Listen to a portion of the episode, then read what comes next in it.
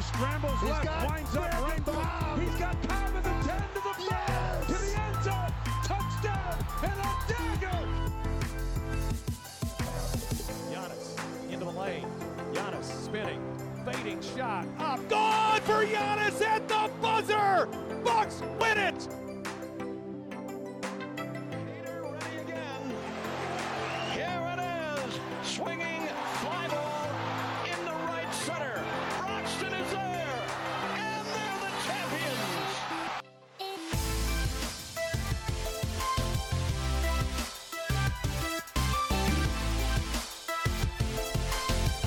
Brewer fans, welcome to the Brewers Trilogy podcast presented by the Wisconsin Sports Trilogy. The podcast for not only them diehard baseball fans, but also for those fans who enjoy cheering for a team that revolves around beer. I'm Tyler, aka T Plush, your host for the show, and can be found on Twitter at Tyler Kurth. I am joined, as always, with my good buddy Trevor Sunshine Bender, who can be found on Twitter at Bender underscore Trevor. And, of course, make sure you are following the podcast on Twitter at Trilogy underscore pod, where we post a lot about the Bucks, Brewers, and Packers. So make sure you're checking out those podcasts as well for the uh, both seasons are really in full swing-ish. I mean, Bucks are just starting. Uh, preseason was underway. They have a few games under the belt, and the Packers are obviously um, approaching the halfway point. So lots of good stuff going on there. Before I get to our agenda today, let's just check in with Sunshine over there. How are you doing? Oh, I am just peachy. um... Still, I think, riding high on that Packers win and getting excited about Bucks basketball and really looking forward to see what those two teams can do the rest of the year. So I'm I'm pretty good right now. Awesome. That is good news. So our plan for today is we're going to kind of dive into some free agents that will be available on the market. So now these are unrestricted free agents. There are no club or mutual options with these guys. Um, and then we're not touching on any players who may have club options with their teams um, because it doesn't make sense to spend my time researching those to speculate if they're gonna the club's gonna pick them up or not. Um, so we will just cover uh, those major players that become available as that timing goes on. The second half of this podcast, we will be starting our off-season prospect part of the segment, and how it's going to work is today we're going to break down prospects thirty and twenty-nine, which is Clayton Andrews and Bobby Wall.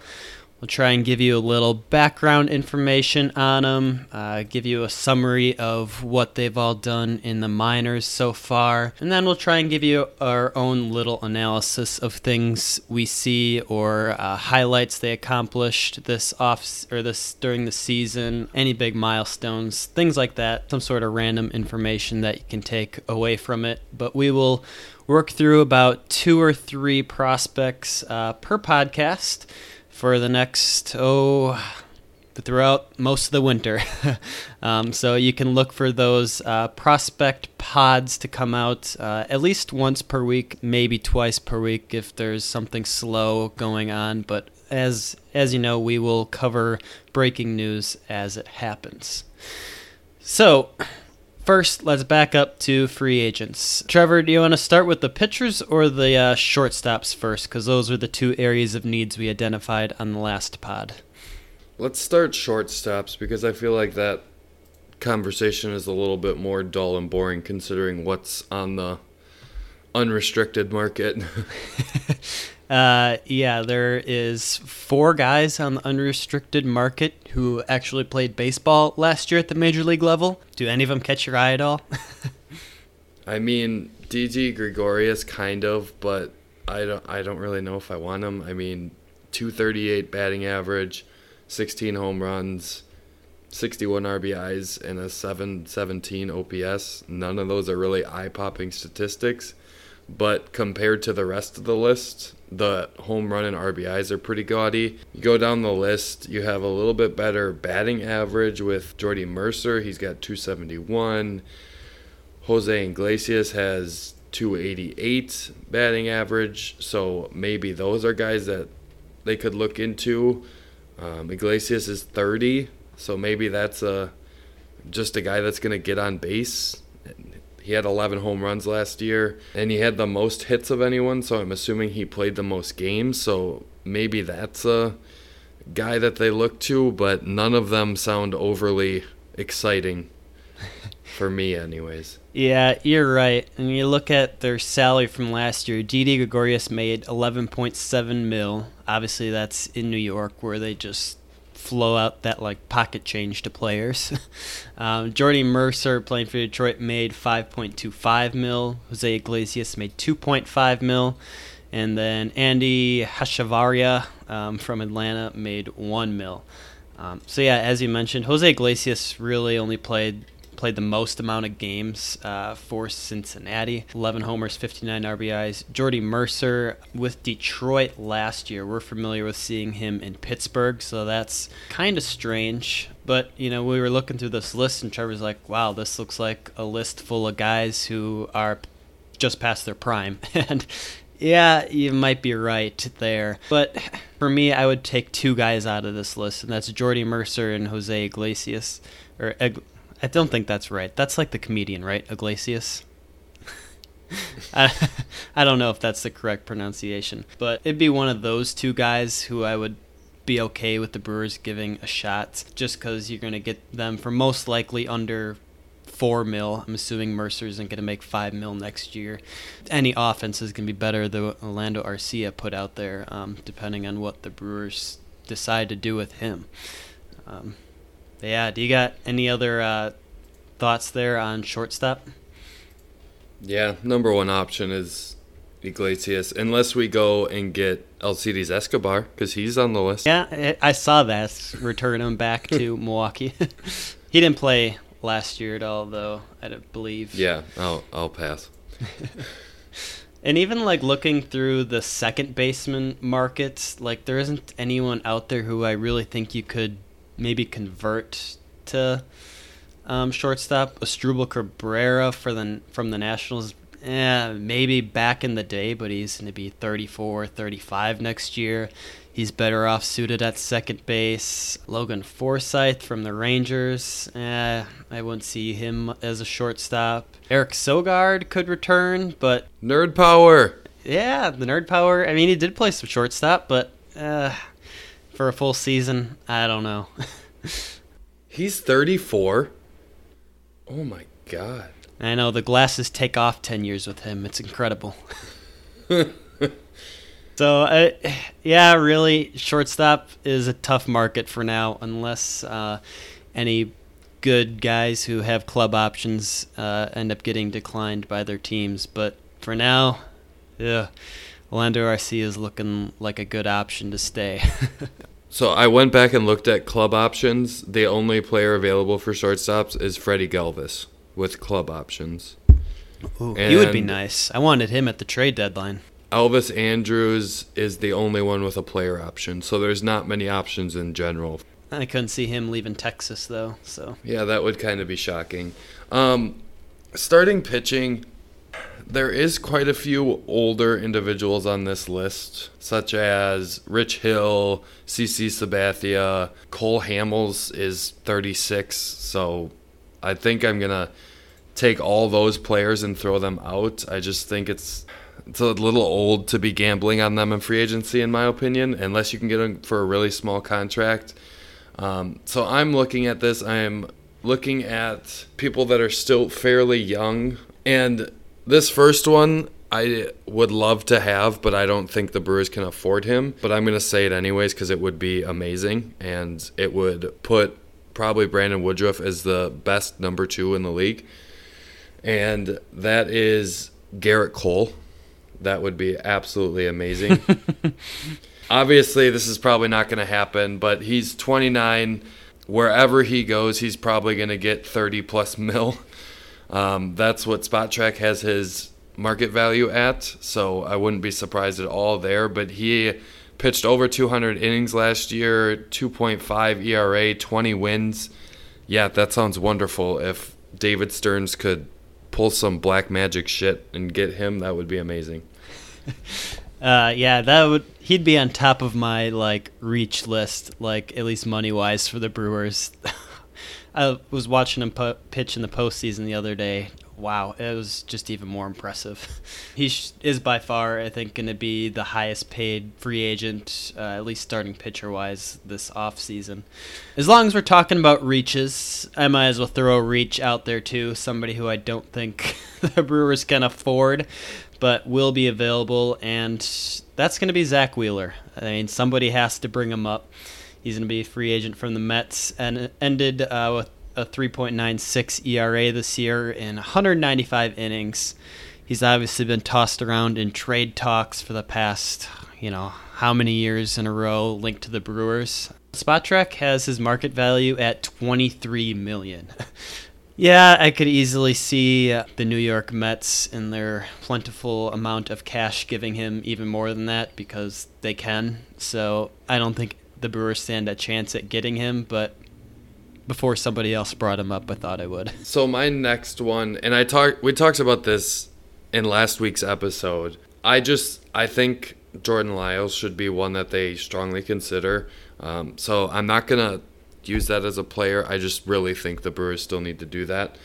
Um, so my next actual person that's not a Brewer currently is getting a division rival pitcher who seems to whoop our ass all the time, and that's Michael Wacha. Obviously from the Cardinals, not great numbers this past year, but he did pitch one hundred twenty-six innings or so, four point seven six E R A, did have six wins. I, I just feel like it was a down year for him, and I feel like he could be a valuable piece to our rotation, but I guess we'll see where he goes and if he's able to bounce back a little bit, because I do feel like that's kind of a not a very good season that he put together this past year. But I do think it's someone that the Brewers should be interested in.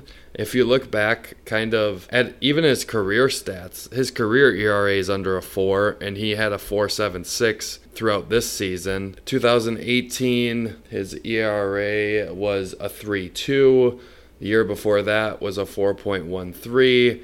Um, then he had kind of a blow-up year in twenty sixteen, but twenty fifteen, three point three eight. twenty fourteen, three point two. twenty thirteen, two point seven eight. So he's had two years that are kind of out of the ordinary, so hopefully he comes back down to where he has been. So that's one player that I'm thinking would be a nice addition if the Brewers can, one, afford him and then get him to Milwaukee and pull him away from the Cardinals. It wouldn't be the first time the Brewers drew somebody from the Cardinals. I mean, think back to Kyle Lohse.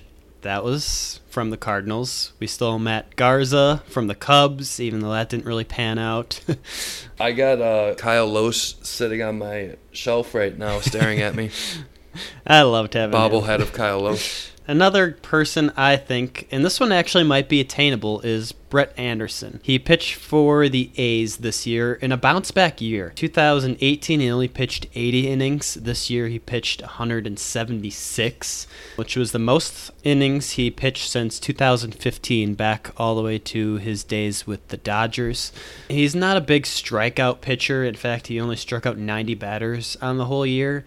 But he pitches a contact, uh, limits the walks, and, I mean, he's a ten-year pro. He he knows what he's doing. I think he would fit in well with this scheme of I just need to get my team to the fifth or sixth inning and be comfortable handing the ball over, which seems like some something uh, he could do at uh, this point in his career. Another guy that I look at for starting pitching, which I am going to absolutely butcher his name, his last name anyways, Jake. Tyler, do you know this? Can you help me? Odorizzi? Uh, that was beautiful. Yep. So last year, he was making nine point five mil, pitched one hundred fifty-nine innings, three point five E R A, got fifteen wins for the Twins. So he's thirty right now. So I still feel like he's got some years left in him. So his career E R A is a three point eight. And again, three point five for the twenty nineteen season. He had one hundred seventy-eight strikeouts in those one hundred fifty-nine innings, whip of one point two oh eight. So some pretty good numbers for him this last season. He has kind of bounced around a little bit in terms of his E R A, but nothing super outstanding, but nothing super terrible for him. He kind of bounces between, if you get rid of his highest and lowest, he bounces between a four point five and about a three point five. So that is pretty consistent and a player that I feel could be very helpful in, like Tyler said, just being able, going out there, being able to throw five, six innings, maybe occasionally he could give you a seventh, and just kind of letting the bullpen go to work and give them a chance to save the game and give your offense a chance. Um, rather than giving up a bunch of runs, it doesn't really seem like that's something he does a ton of. So that is something that I am re- really looking forward to. And his ten point one strikeout per nine in twenty nineteen is is one of those reasons. Um, I'm super excited about him. And throughout his career, he has an eight point six strikeout per nine. So he's a pretty high strikeout pitcher, um, especially for a starting pitcher. So that's really exciting. I guess I'm going to steal another pitcher uh, from the A's for my next candidate here. Um, actually, this will be my last one, um, and that is Homer Bailey. So you think back to all his times with the Reds, all the times the Brewers have seen him. He's gone over two hundred innings uh, two times in his career. Kind of got derailed with injuries twenty fifteen, twenty sixteen, heck, even a part of twenty seventeen. Uh, but the last two years, uh, he's put up one hundred six innings, and then th- this year, one hundred sixty-three innings. So really kind of bouncing back, working his way back up, and he still has it. He's still averaging eight point two strikeouts per nine this year, so he still has that swing and miss stuff. I mean, his E R A may not reflect it with a four point five seven E R A on the year, but for a guy who starts thirty-one games, I mean, you know he's going to be durable, knock on wood, uh, coming out there next year.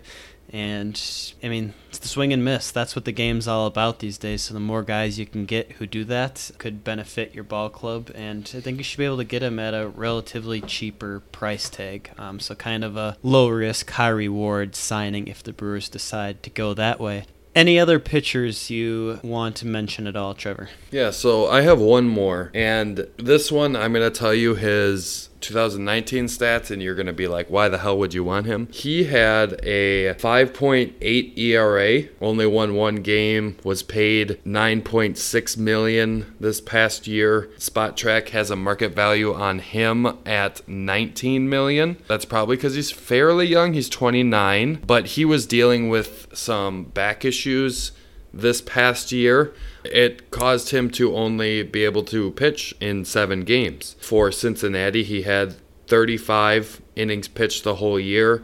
So I'm just going to kind of toss this two thousand nineteen season out just because he was injured and he didn't get out there a lot. So if you look back the past three years, so twenty eighteen, he had a three point six eight E R A, twenty seventeen, two point seven two, and twenty sixteen, three point seven three. So those are all very good numbers. And then you look back even further, they continue to be pretty damn well um, throughout his time in the majors. And in twenty seventeen, he was an all-star that year, and he led the league in win percentage. He was sixteen and three, which is an eighty-four percent win percentage, which is crazy. But I just think because he's young, he's another pitcher that has pretty decent stuff, eight point two strikeouts per nine in his seven-year career. So he's been up in the majors for since two thousand thirteen. And if you think about that, he's twenty-nine, and he's got seven years in the league. He's been up there a while. He's really got like a ton of experience for how young he is. So I just feel like that's someone that could really make an impact. And if, like I said, if you throw out this past year where he was injured and only got seven starts, he's had a damn good career, and I, I would be someone I would love to see come to Milwaukee. It, to have that dominant of a left-handed pitcher would be incredible, and it'd be what? First dominant lefty since C C. Sabathia? um, I mean, in all honesty, I would say That's, so. That yeah. was eleven years ago already, twelve if you count the start of next season. So I, I can't argue with that, um, but price tag on that might be a little steep, but who knows? Uh, David Stearns could definitely work some magic. Hey, it's it's cheaper than Garrett Cole. Well, that's pretty much anyone. All right, we are going to transition into our prospect segment next. Um, so first, we are going to focus on the thirtieth prospect in the Brewers organization. Again, I did not make this list. This is on the Brewers website, so don't criticize me for putting Clayton Andrews as number thirty. He is actually kind of experimenting as being a two-way player. He's primarily a left-handed pitcher slash and an occasional outfielder. He was drafted in two thousand eighteen. He was a seventeenth round pick. And the funny thing about him is I think he actually may be smaller than Jose Altuve. He's five foot six, one hundred sixty pounds. Um, he'll be twenty-three years old to start next season. So he is just a little guy. Uh, but Trevor is going to tell us a little bit about his stats. Yeah, so twenty eighteen, um, he was assigned to the Timber Rattlers after draft day, um, where he pitched twenty-seven innings, had forty-two strikeouts uh, with a one point three three E R A. Uh, if you don't know, that's pretty damn amazing for his first year in professional baseball. twenty nineteen, he went up to Carolina for advanced A ball um, or high A, and looks like he was a closer. And then he went up to Biloxi, which is double A, for relief pitching. And in twenty nineteen, the season E R A of three point one nine. He had seventy-seven strikeouts in fifty-nine innings. And you're probably wondering, he's got to have an electric fastball if he's got this many strikeouts through two seasons. Nope, he doesn't. He throws his fastball at ninety miles an hour. Um, he's got a change to counteract that at seventy-eight, slider at seventy-nine. In twenty nineteen, he's struggled a little bit more with walks. He's had twenty-five in those fifty-nine total innings, um, despite having, again, that big strikeout rate. So it's kind of a double-edged sword with him at this point in his young career. Um, gets a lot of strikeouts, but also is walking a lot. And being a more of a finesse pitcher, because that's what he has to be with a ninety-mile-an-hour fastball, I feel like he's got to be painting the corners, and that's going to lead to a lot of strikeouts and swing and misses, but it's also probably going to lead lead to missing off the plate and getting a lot of balls that way. So outside of the high strikeout totals, he hasn't really shown a trend of being either a ground ball or fly ball pitcher. It's pretty much balanced for the most part, but has done a very good job of limiting the home run ball. And as you know, in Miller Park, that is a damn good thing to be able to do. Yeah, it definitely is, especially the way the ball flies during the summer months. Um, so I want to back up to, he's five foot six, and I watched a YouTube video um, kind of looking over his form and whatnot, and I'm by no means a pitching coach at all. But some things I picked up on was he has a delivery that's very similar to Brent Suter. Kind of, I was, he works, like when he's working out of the stretch, he does that little step, would be his right foot because he's a lefty, um, kind of rocks sideways, um, and then he kind of turns his body a little bit and bends at the hips, kind of some weird stuff going on there, and then he just works really fast. So that was kind of my comparison there. Um, but it's interesting to think about the fact he is a little bit shorter of a guy. Curious to what that looks like for batters. I mean, that ninety mile per hour fastball, does it look like it's rising? Does that add some velocity to the naked eye on it? I'm not sure how much his uh, slider or change, if there's a lot of break on him, because none of his pitches have been tracked um, throughout at least the online systems that I was looking at yet. But then looking at a side view of his pitching, kind of looked like he was, wasn't following through. I'm going to reference uh, like Max Scherzer here. When we watch him pitch, like when he follows through, he's his arm is like pretty much going up to his opposite shoulder blade. He's following through so hard, and it looked like he was just kind of stopping it a little short. So I'm not sure if that was a command thing or if that's just my poor baseball eye telling me that I think I see something when I don't, because I'm not a pitching coach. But I thought that was kind of interesting. And then, as we mentioned, he is experimenting as a two-way player. He just started that this year. He only got sixty-three at-bats, um, ended with a three thirty-three average, um, so twenty-one hits, Did have five R B Is and six walks. I mean, the only discouraging part is, yeah, he only had two extra base hits, so a double and a triple. No home runs, but oftentimes with these minor league players, they like to say, like the old traditional way was, you have to get five hundred, six hundred at-bats till we know what kind of hitter you are and if we want to call you up. Um, obviously, I think that trend's being debunked now with younger players getting called up, but sixty-three at-bats is not enough to make an impression on what kind of hitter he may be. So that'll be interesting to watch in twenty twenty. Moving on to prospect number twenty-nine, we have Bobby Wall. He was the player who t- tore his A C L in that freak accident this spring training after we acquired him in January during the Keon Broxton trade. He was drafted in the fifth round in two thousand thirteen. And obviously that means due to his injury, he hasn't thrown a pitch in the Brewers system yet. So uh, all these minor league and major league stats Trevor is going to tell us about have came from other teams and other farm systems.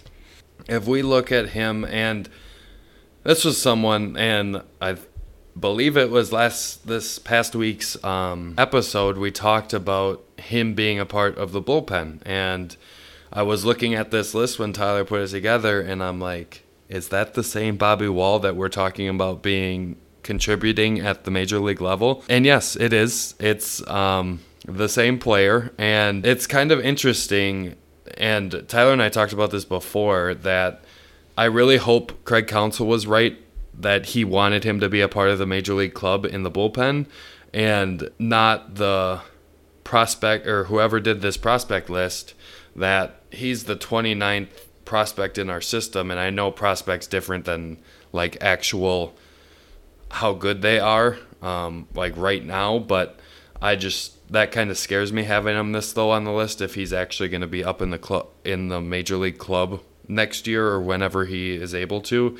So just an interesting side note that I had about him, but his major league stats are not great. Um, he's pitched thirteen innings, allowed ten runs, which gives him a six point nine two E R A.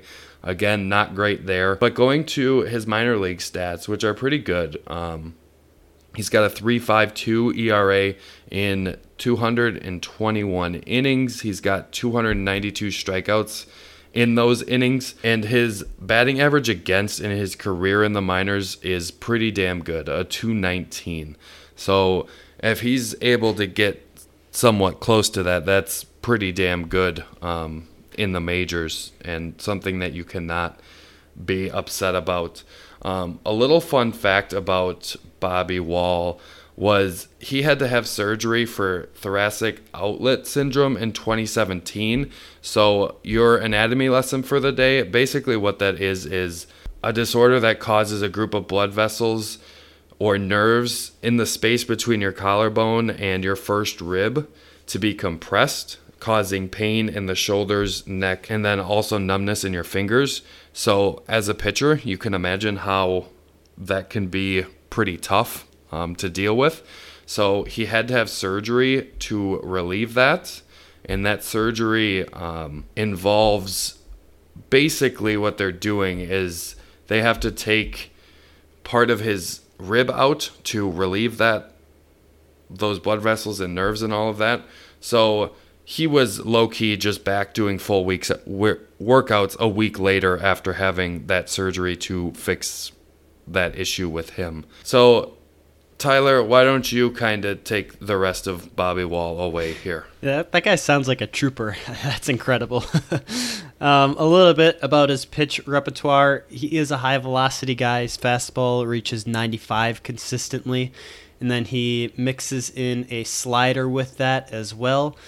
He does have a curve and a changeup in the repertoire. He just doesn't tend to throw those very often. It's primarily fastball slider. Fastball is said to have a rising action to it, and his slider actually moves more downward than uh, horizontally.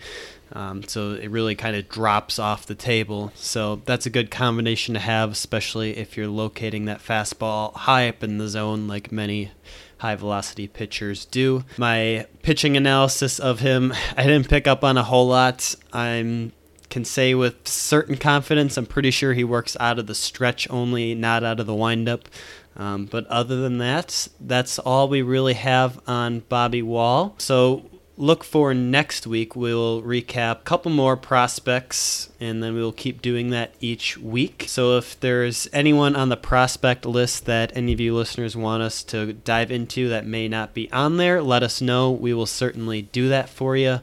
Otherwise, we will just uh, keep podding when some breaking news comes out. In the meantime, make sure you're following the pod, Trilogy underscore pod at Twitter, and checking out uh, the Packers and Brewer, or Packers and Bucks, and on Wisconsin.